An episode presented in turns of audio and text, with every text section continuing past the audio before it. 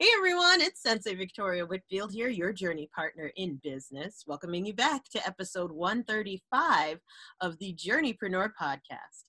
This is your source for channeled holistic stress management techniques, guidance, inspiration, and motivation from the best to get you on your path to rapid financial ascension and massive impact as a conscious entrepreneur. So, in this podcast episode, I get the honor and the pleasure of introducing you to my dear friend and client, Dr. Mark Morris. His website is njosteopathic.com. He is an incredible osteopath here in New Jersey.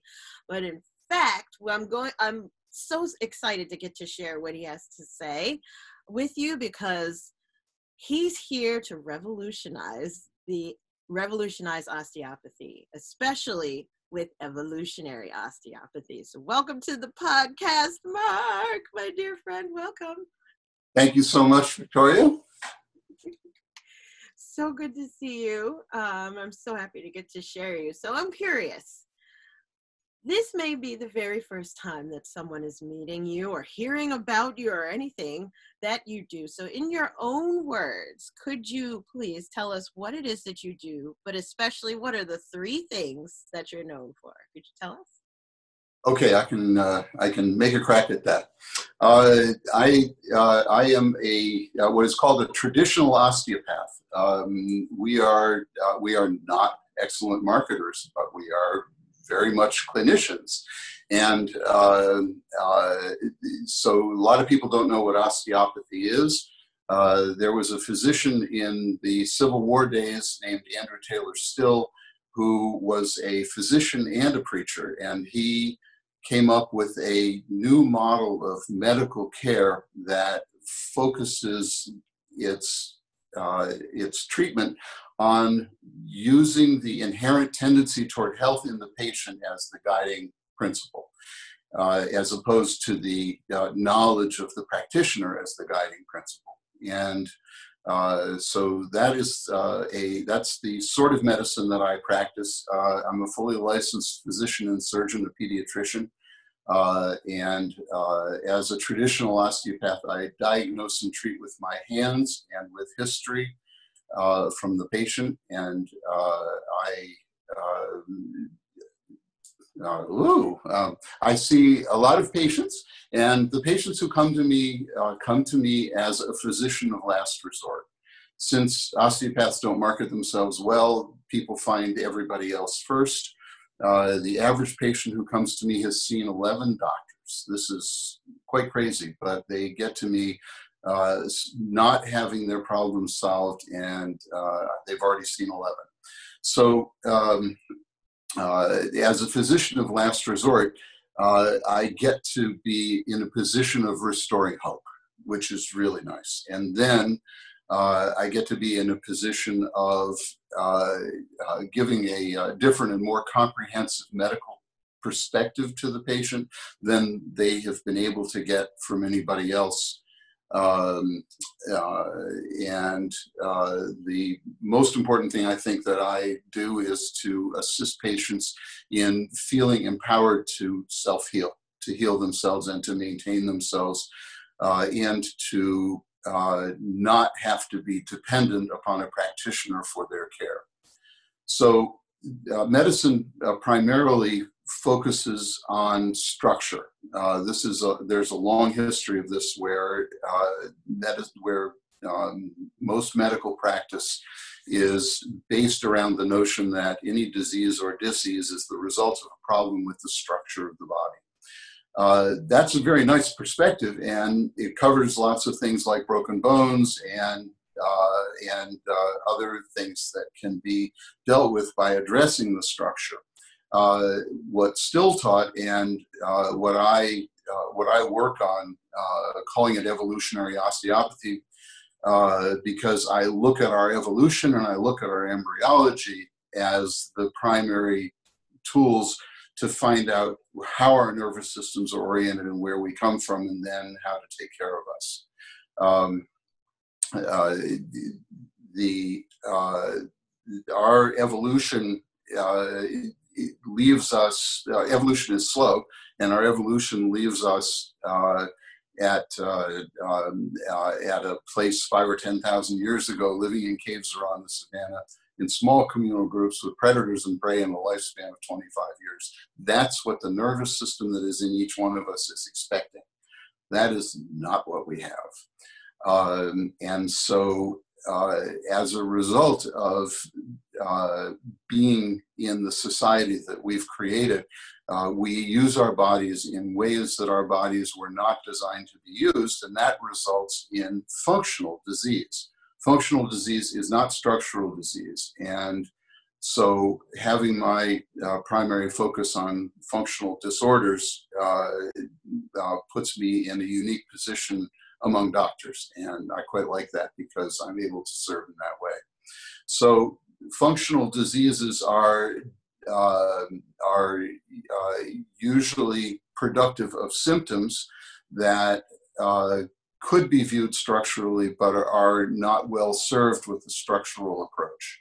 Uh, the uh, uh, the sorts of things I see, um, I see infants who have colic. that's and that's the result of an irritated nervous system, and uh, it is not something wrong with the structure of the, of the child. So I address it as an irritated nervous system and uh, uh, am able to uh, engage the inherent tendency toward health in the infant, and that will soothe their nervous system. Um, let's see, uh, there uh, throughout the rest of the lifespan, uh, there are uh, there are kids who need help uh, with things like learning disabilities, difficulties with sleep, uh, difficulties with uh, with fear and anxiety that aren't addressed, um,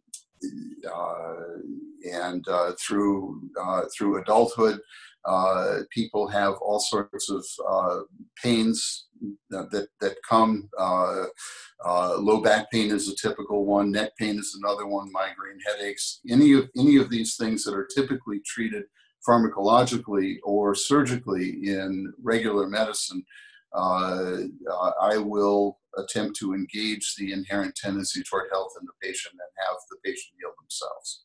Um, that's that's basically what I do. So uh, patients uh, come in having been to a lot of doctors who are looking at part of them. Uh, I try to look at all of them and reflect it back. Um, and uh, they uh, come looking for a different and more comprehensive, more comprehensive medical perspective, and I attempt to offer that. I also let patients know that the locus of health and wisdom in my uh, in my opinion, is within them. And uh, I try and engage that so that they uh, are uh, empowered to self heal. I don't know. Does that does that cover some ground? Yes, indeed. I love it. Okay, uh, there's there's uh, there's much more depth in that, but I don't know that we need to go there uh, now. Other than that, uh, I look at our nervous systems as expecting a world that's different than we have. And so I approach uh, the healing process differently than regular doctors do. And I'm so grateful that you do, Mark. You're such an incredible miracle worker because I, of your understanding, right, of the evolutionary background of our bodies. I feel. Mm, I'm not sure whether it's that or whether it's uh, or whether it's uh, 70 years of hard knocks and learned uh, i have finally found out that the only life uh, that uh, works for me is one of surrender uh, to to that which is and so i'm better balanced than i have been in years past. Beautiful. I love it.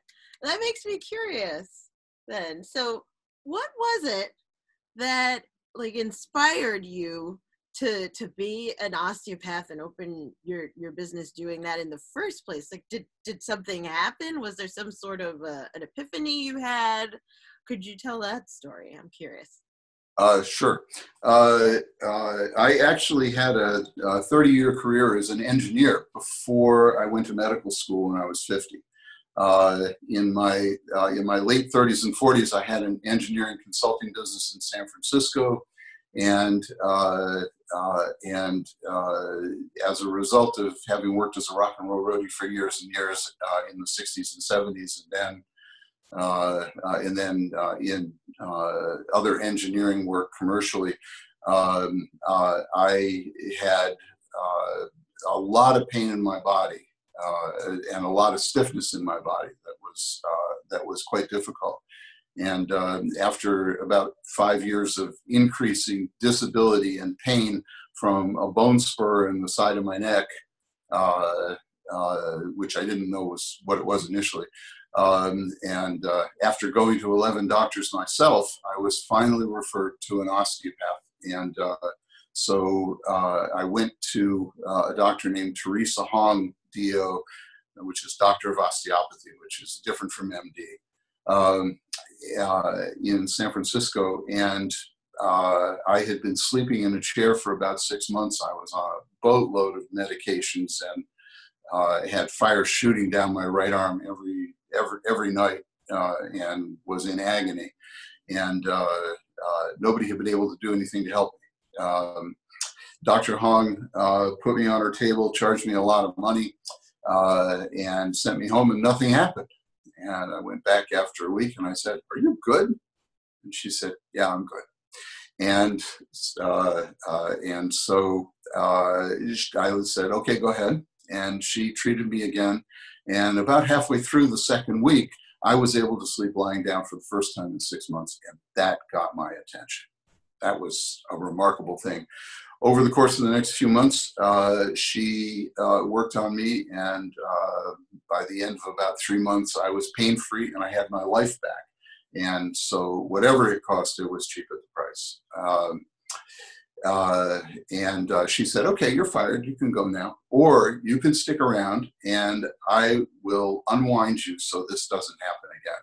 That was 20 20, uh, let's see, 24 years ago, and it hasn't happened again. She was pretty remarkable.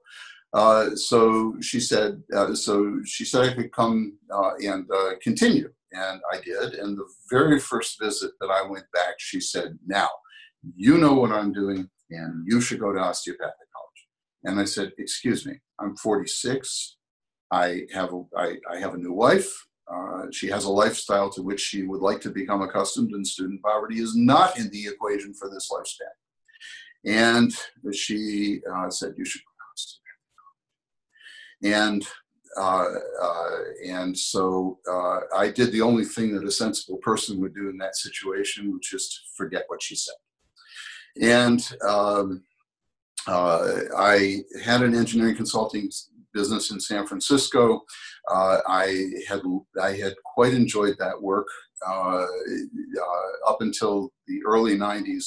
Uh, uh, my relationships with all my clients were very collegial, and we worked we worked toward common goals in a reasonable and sustainable fashion for both the clients and myself. Um, uh, but I had always carried the belief, as in, in, my engineering career, that I would finally graduate. And what I mean by that is, uh, I saw my work as an engineer as really being a boy in a sandbox. Uh, and the play that I was doing was concentrating wealth in other people's hands. And I thought, this is, you know, this is this is not what I was made to do. Uh, and uh, uh, and uh, someday I'm going to uh, find some work of redeeming social value, uh, and uh, uh, and uh, I awaited that long, not knowing what it was going to be. Little did I know that I would experience that change in the form of an ordination, which is which is most odd. Um, um, when we when my wife and I conceived our firstborn, uh, I realized that I no longer loved my work, and I remembered that my father didn't love his, uh, and that uh, his career had been capped early, and he was a very sad man, and he became an alcoholic, and I was at risk of going down the same road because I wasn't loving my work anymore. The, the uh, economic forces, the, the MBAs had arrived, and my collegial relationships with clients had become adversarial because they wanted production that I couldn't deliver, and they wanted uh, it's things that would work without testing uh, and without validation, and I, I was not going to be able to do that stuff. So, uh, uh, so I, uh, I went to a conference called the National Institute for the Clinical Application of Behavioral Medicine, which was really a bunch of very wooey people, uh, energy healers and uh, people with crystals and psychics and um, a bunch of psychologists and a number of other people. And uh, rather, and I expected that some psychic was going to tell me what I should do. And uh, I sat down at the table for lunch one day, and uh, there were two physical therapists and a uh, uh, an osteopathic resident in manual medicine who shared my last name and to whom I'm distantly related. We found later, uh, and somebody said, "If you were afraid of nothing, what would you do?" And I sat there for a moment and I burst into tears because I knew exactly what I needed to do. And so I went, I went to the telephone and I called up my wife and I said, Louise, I have to go to osteopathic college. And she said, I know. And that was the very last time we agreed on anything, but at least it happened up until then. Um, uh, so, uh, so it struck me as though uh, it was ordained that I become an osteopath, and the seer had been Dr. Hong, who told me that I should do it. And my realization of that was circuitous and apparently required the uh, the uh, um, uh, forgetting of it for a period of time before I was able to uh, hear it again and surrender to the idea that I was going to change my life and do that. So uh, uh, we closed down our businesses in San Francisco and moved to Maine, uh, where I went to the University of New England uh, as a uh, as a uh, pre med student, and then as an osteopathic student. and then did a residency in pediatrics at Newark Beth Israel Hospital. All of these things happened in a very strange way, though. Uh, everybody else who was in medical school was in their 20s. Their genes were not in the next generation yet, and I already had kids. Um, uh, and they were afraid that they were going to fail out of medical school. And I didn't have the luxury of being afraid because I had a special needs kid I had to take care of. And uh, I needed to put one foot in front of the other, and I, I didn't have the luxury to be afraid. So, what I did was surrender. I surrendered to the ordination. You're gonna, you're an osteopath. You're going to be an osteopath, and uh, uh, and you're going to keep putting one foot in front of the other until you are, or the ordination changes, and you'll find out in due course. Uh, and that worked. I didn't have to be afraid that I was going to fail. Um, I didn't get very much sleep. I slept through a lot of the lectures in medical school, but somehow or other the information went in. How does that happen? I don't know. But if it's ordained, everything is taken out of your way and all you have to do is just do your work. It was harder work than i had ever had to do before but it was uh, but it was a joyful work and uh, uh, so uh, i loved it. So that's really the most important thing i have to say is uh, that is that within you is the knowledge. Within me was was the knowledge of what i needed to do and um, uh, and uh, when I asked for it in some way, I was told, and but it came from inside me ultimately. Um, uh, Dr. Hong gave me my life back, and then Dr. Hong told me where I ought to go, and I said no and forgot it for a while, and then I surrendered, and everything has been quite different since. I have not suffered any opposition, and many things should have kept me from succeeding but having surrendered to what was ordained, nothing did. And uh, so, um, uh, one of the things that is most terrifying when you're coming out of uh, medical residency is that you've got a quarter of a million dollars worth of student debt, uh, and uh, you have no uh, visible source of income, and you have to find a way.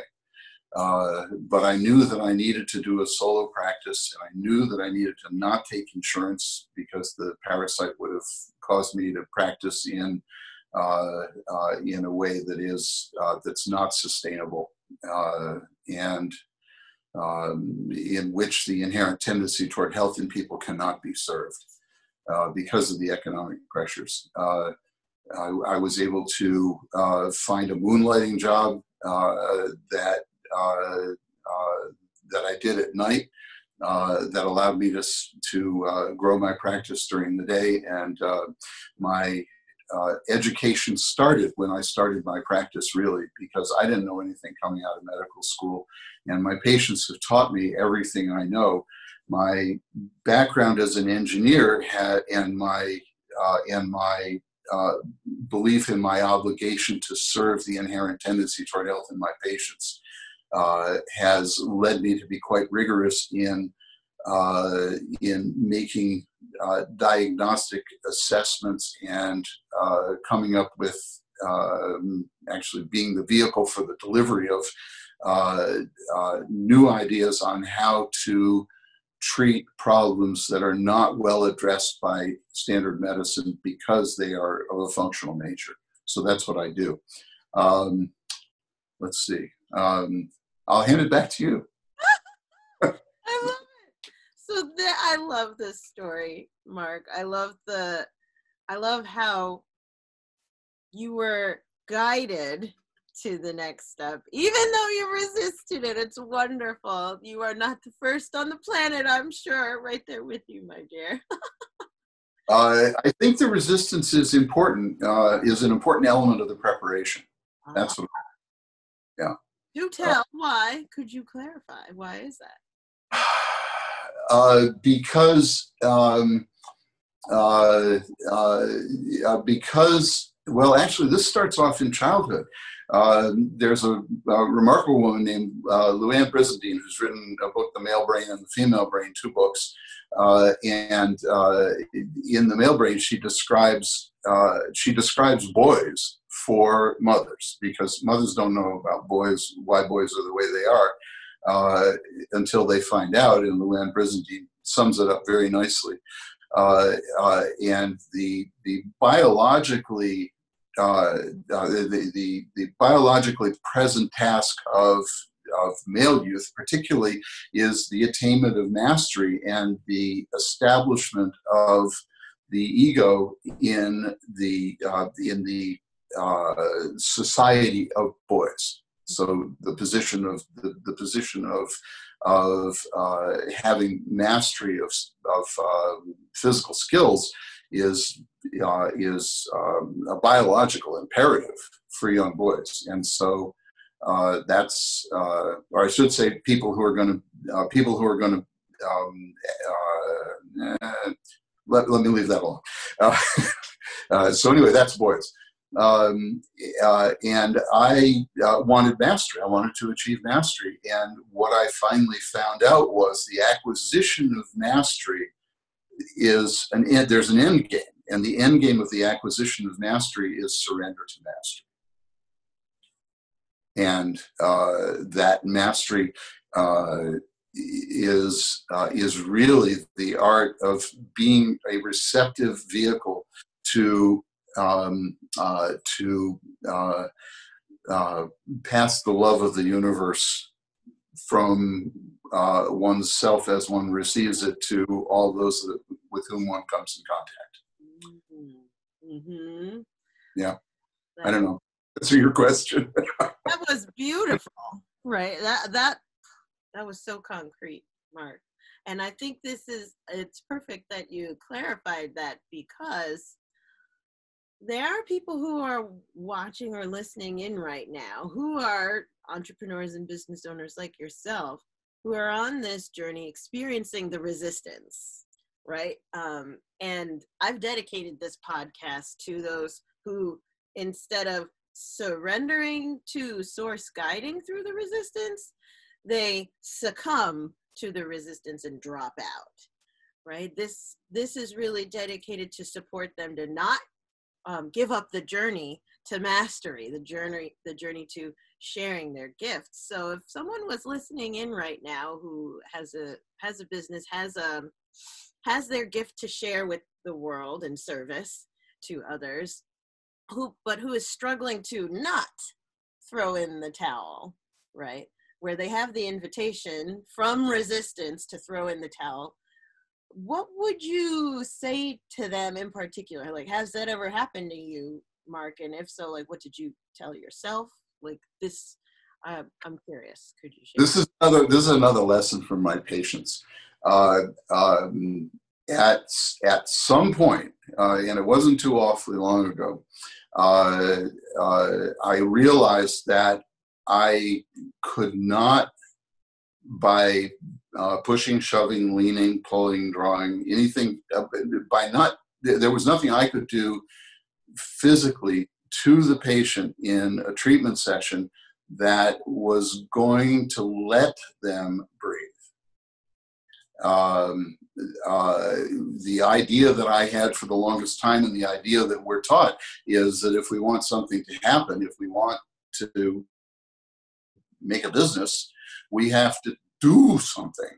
And um, uh, the thing that I found out that has uh, that has uh, made life so much easier for me is it's really not a matter of figuring out how to do something. It's a really a matter of figuring out how to let what needs to happen happen, and to uh, and to not need to be the agent of change, but rather a servant of change. And so, um, uh, what I found was if I take a yoga strap and I put it um, under the armpits and around the chest like this, and I cinch it up good and tight, all of a sudden, for some reason, people's chest walls start to move after years of not moving. Lots and lots of people have have a great deal of difficulty if they were if you you put your hands on your chest and you breathe out and you take a breath in. There's not going to be a lot of movement of the chest, and uh, breathing is very important to uh, feeling secure. And uh, uh then what struck me was, well, the fetus inside the mother uh, is contained, and the fetus is uh, the fetus has all her needs met. Uh, the fetus has uh, uh, has no externally imposing disturbances, and the nervous system of the fetus of the new person comes online in an environment that is entirely contained in, in, which they are in a state of surrender and they are in a state of utter security. They're totally secure.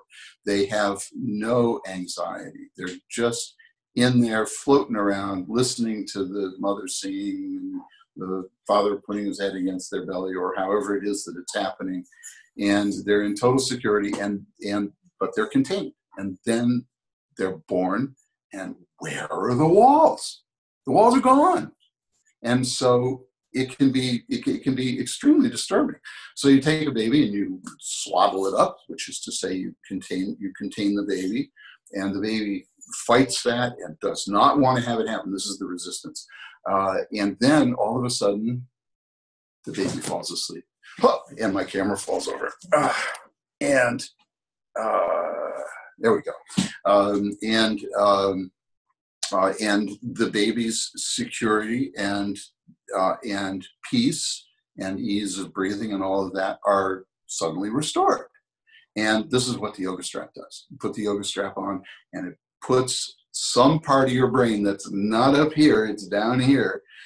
Puts some part of your brain back in the womb and lets you let yourself breathe. And so the difference between doing and making and letting and allowing is really letting the internal wisdom that you have about who you are and where you're going or who i was and where i was going uh, that's what that's what lets that manifest itself fully so as long as i'm trying to to uh, fight the river if you will as long as i'm uh, as, as long as i'm trying to make something happen uh, the likelihood is that it will take longer, be more difficult, and may not manifest. And uh, when I just uh, when a, when a when a patient no shows me, that's a pile of money out of my pocket. But all I have to do is sit there, and a few minutes later, I'm going to find out why that patient canceled, and it's because somebody else needs more time. And so, what I find is that what needs to happen will happen, and I will be informed in due course why something that looks like it was an opposition or something that would frighten me. Uh, I uh, if I let it go that that's that that that it's that it's bad, then the reason that it's right will present itself shortly. Uh, and so, uh, to anybody who is is um, feeling uh, that they can't do it anymore, that it's not going to happen, um, uh, I think the answer is to let whatever change is going to manifest be known and then to just walk the path that is set before one. And the answer to that is not something you have to go and find. It's something you have to let happen. So when a patient comes into my office and they've seen 11 doctors and uh, they're afraid that they're not going to get better or they're going to have to have surgery or something like that, um, my first task is to let them know that that uh, the choice of letting themselves be uh, and letting themselves have their feelings and go through their feelings and letting themselves uh, thrash and, and, and fight and battle is, is all very fine up until a point where, uh, where um, you finally say, you know what, I don't know how to do this. I don't know how to make this happen.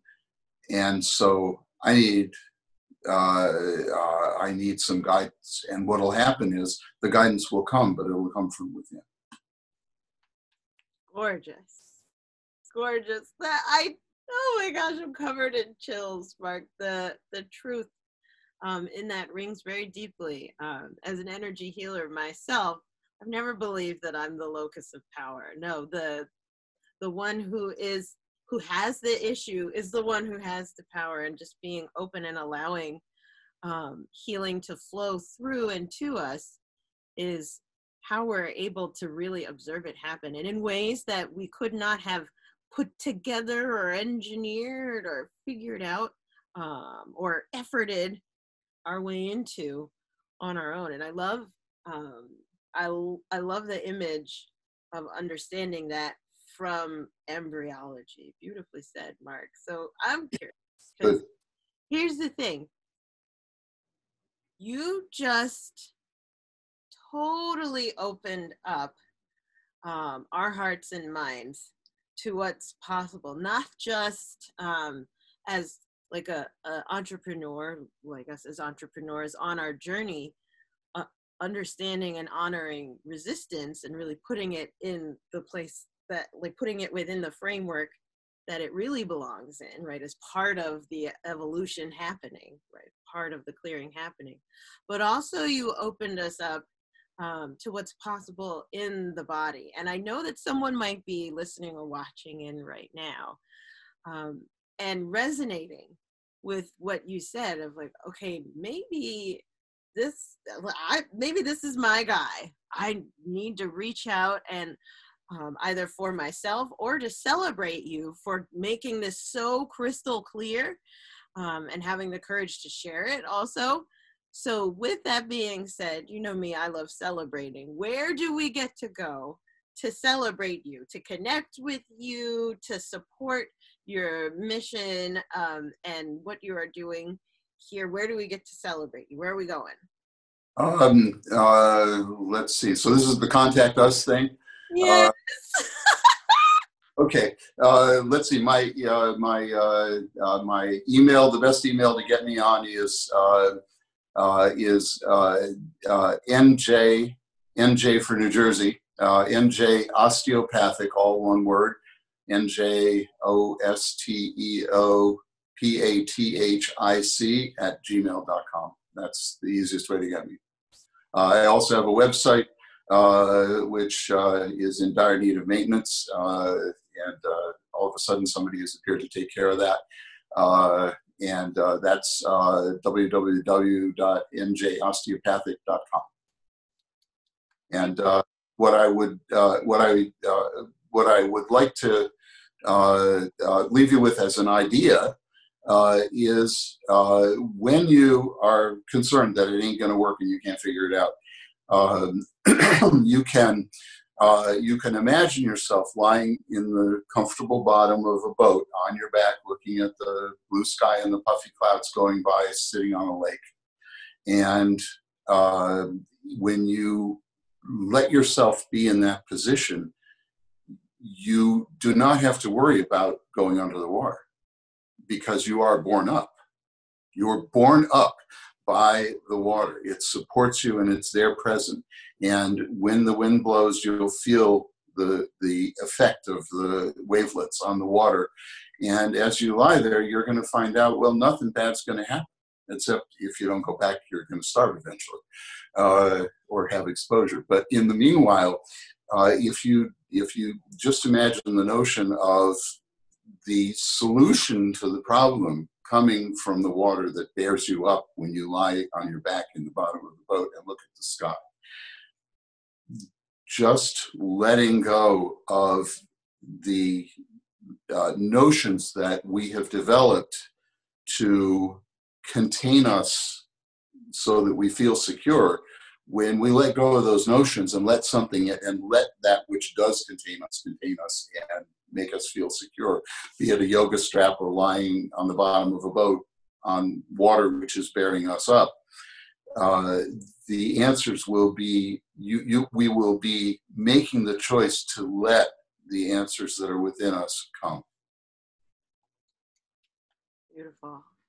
Beautiful. Thank you for that mark. I love that image. It's so calming uh, to be held and I'm a freaking engineer. I'm not a wooey guy. oh my goodness. At the end, if you, if you if you want the engineer's description of how and why this all operates, I I um, I have uh, many words that I can offer in that direction. Well, we're going to have to have you back then so we can have the engineer's version. I love you because you're an engineer, Mark. Like you have the creative, structural, systematic mindset that um, is curious of how the thing works. Um, and I, I love that. And the surrender to reality. That's the nice part about an engineer is fantasy and alternative facts uh, have no place in engineering. I love it. So thinking of what can be. Yeah. Yeah. So good. So good. So with that, I'm giving you a big energy hug. Thank you so much for coming on the podcast today. Thank Mark. you so much.